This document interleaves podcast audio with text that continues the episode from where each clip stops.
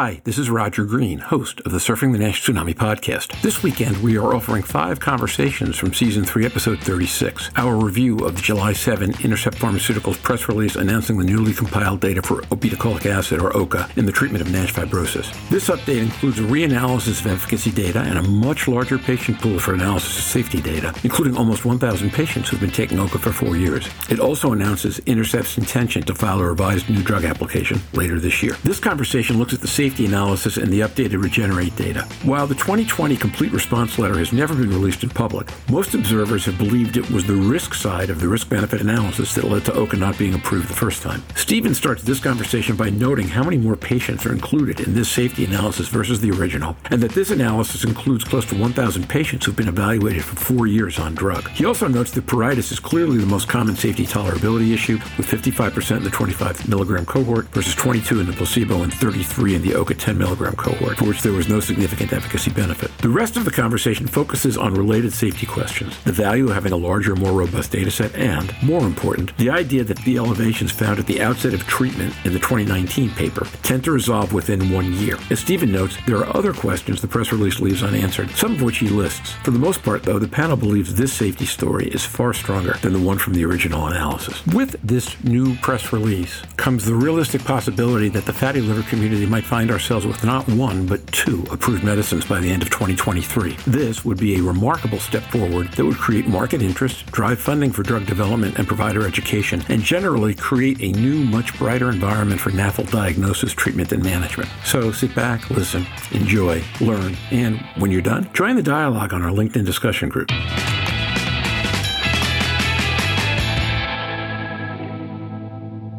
Stephen Harrison on July the 7th, 2022, Intercept pressed that they announced positive data in fibrosis due to NASH from a new analysis of its phase three Regenerate study of a obeticholic acid. And there were four top line bullet points that Intercept wanted to make. And I'm just going to read them and then we'll talk about specifically some of the data. Number one, the 25 milligram dose of obeticholic acid met the agreed primary endpoint of improvement in liver fibrosis without worsening of NASH at 18 months. And the p value was highly significant. It was less than 0.0001. For those of you that aren't counting, that's three zeros and a one. And that was consistent with the original Regenerate analysis. Point two, the 25 milligram milligram dose of obeticholic acid demonstrated double the response rate in reduction of liver fibrosis without worsening of NASH versus placebo. Number three, this data set includes larger and more robust safety database of 2,477 patients with nearly 1,000 on study drug for four years. Number four, Intercept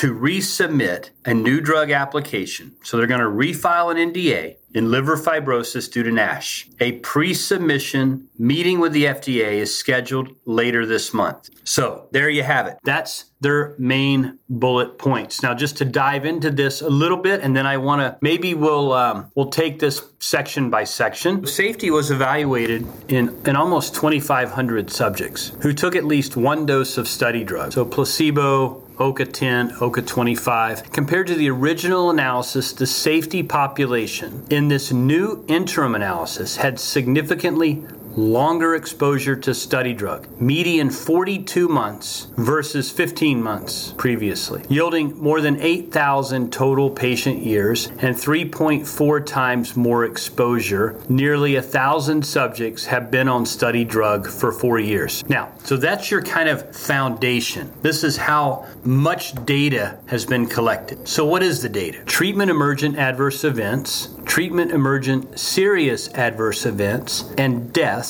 were generally balanced across the OCA and placebo treatment groups. The most common treatment emergent adverse event, as expected, that was my editorial, was pruritus 24% in placebo, 33% in OCA 10, and 55% in OCA 25. And pruritus was the most common cause for treatment discontinuation. Serious gallbladder related events occurred in less than 3% of subjects in any treatment group, and consistent with its known mechanism of action, OCA 25 had higher rates of biliary events, including gallstones. Let me stop there because there is another section that talks about independent groups of experts reviewed safety. But before we get there, maybe just some comments on what you heard as far as the volume of safety data and what we know relative to pruritus, discontinuations, and gallbladder related events. Jörn Schattenberg. So I think also the safety data is somewhat recapitulated,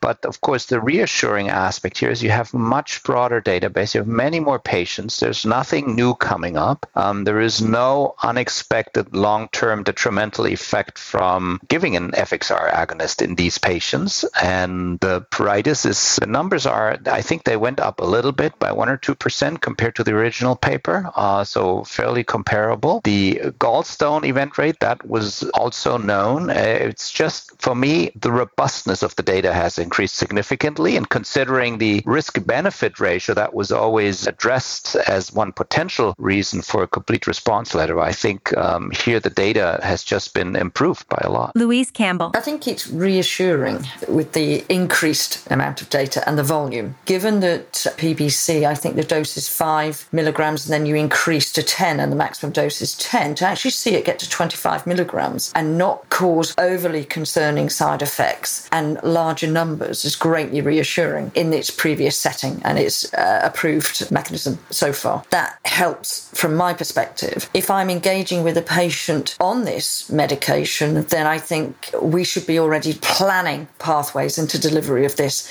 because just putting a patient on this type of medication with 55, 52% pruritus is not going to be something you can just dish out in a medical practice and hope that they're going to stay on your medication. We have seen it be the biggest cause of withdrawals. And Roger, your testament to how pruritus can really cause problems, and we know it causes problems. So, irrespective of the gallbladder and the gallstone, but do we have to add those as costs to this medication. This is not a cheap medication, even on its current uh, approvals. So that's where it causes me slight concern. But the reassurance of the data is certainly, I think most patients will be really pleased to be able to be offered something that now has robust data on its um, safety and efficacy. I was just going to foot stomp what Jörn had said and then maybe add some color to Louise's comments. So, first of all, nothing surprising in what we've talked about so far. You know, again, consistent with mechanism of action, consistent with previous data. And there's maybe Jörn always has great insight, but one of the more important insights he made relative to this is that nothing new. So let that sink in. You know, thousand subjects studied for four years, nothing new popping up. That I think is critically important. Can, can, I run with nothing new for a minute? Yeah. If I recall, and I was just getting involved with this disease when all this happened the first time, so I'm not going to claim my recollection is perfect. But the, the bigger safety concern was whether the change in lipid profiles was going to mean anything at the end of the day. And we've now got patients out three times as long as they were then, and nothing has changed. And if anything, the lipid issues seem to have somewhat resolved with longer periods of therapy. So uh, nothing new takes on if you will, new and exciting meaning, just to use the word new two different ways in the same sentence, when you keep in mind that the concern was what would happen in a longer course of therapy, and that didn't happen. Well, for sure. Um, now, I think we need to see more data necessarily. I mean, this is a press release, there's only so much you can put in it. There is the paragraph in here that says independent groups of experts reviewed certain categories of safety events to provide a blinded adjudication as specifically requested by the FDA. Their focus was on hepatic safety, cardiovascular, and renal. Now, the next sentence is top line analysis through four years of treatment showed a numerically higher number of adjudicated hepatic safety events for OCA 25. The vast majority were mild in severity. But I think we need more clarity around that. We need to understand what that means exactly. Because remember, the treatment effect delta is 11 to 12%. So, how many people do we need to treat to have a benefit? And again, this doesn't take into account what I said earlier about preventing progression of disease disease, but that does come into the equation when we talk about therapeutic index. And so I think it when we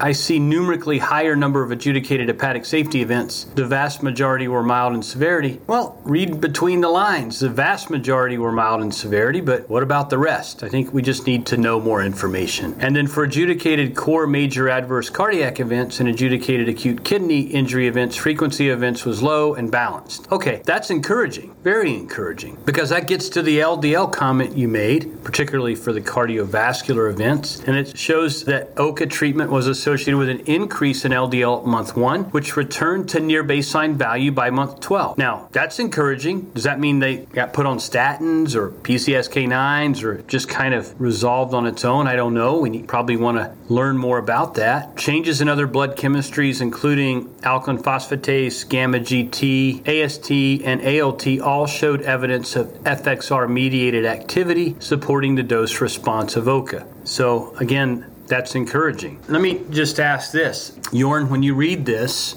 you look it over. I know you're encouraged by the efficacy, the consistency in the efficacy. You're encouraged by the overall totality of the safety data. Do you have any ongoing lingering questions that you would like to learn more about based on what you read here? There's a lot of things that come to mind, obviously. I think you very nicely detailed how the reading was done. That was my first question when I read that. And when people go to the press release, they will say, well, what's what was done differently now? And I think you really uh, brought some light into that. Uh, that was my first impression. I was also looking for the LDL, and there is a comment on the LDL. I think you also mentioned that LDL actually returns near to baseline at month 12 in that larger data set and cardiac safety. So that was important. I think we've seen some safety warnings with cirrhotic patients in OCA and the PBC indication, and there's nothing coming up here. So that's another thing where, again, we're, we're not hearing anything on that safety side. And what else would I be interested to learn, I think, you know, I'd like to learn a little bit more of the other non invasive tests. Are they congruent in terms of development? What happens to TE? How the transaminase is moving and, and how's that pair? I, I think we saw most of that, but just to be reminded, I'll probably go back and look in the 2019 paper how that all uh, looked like.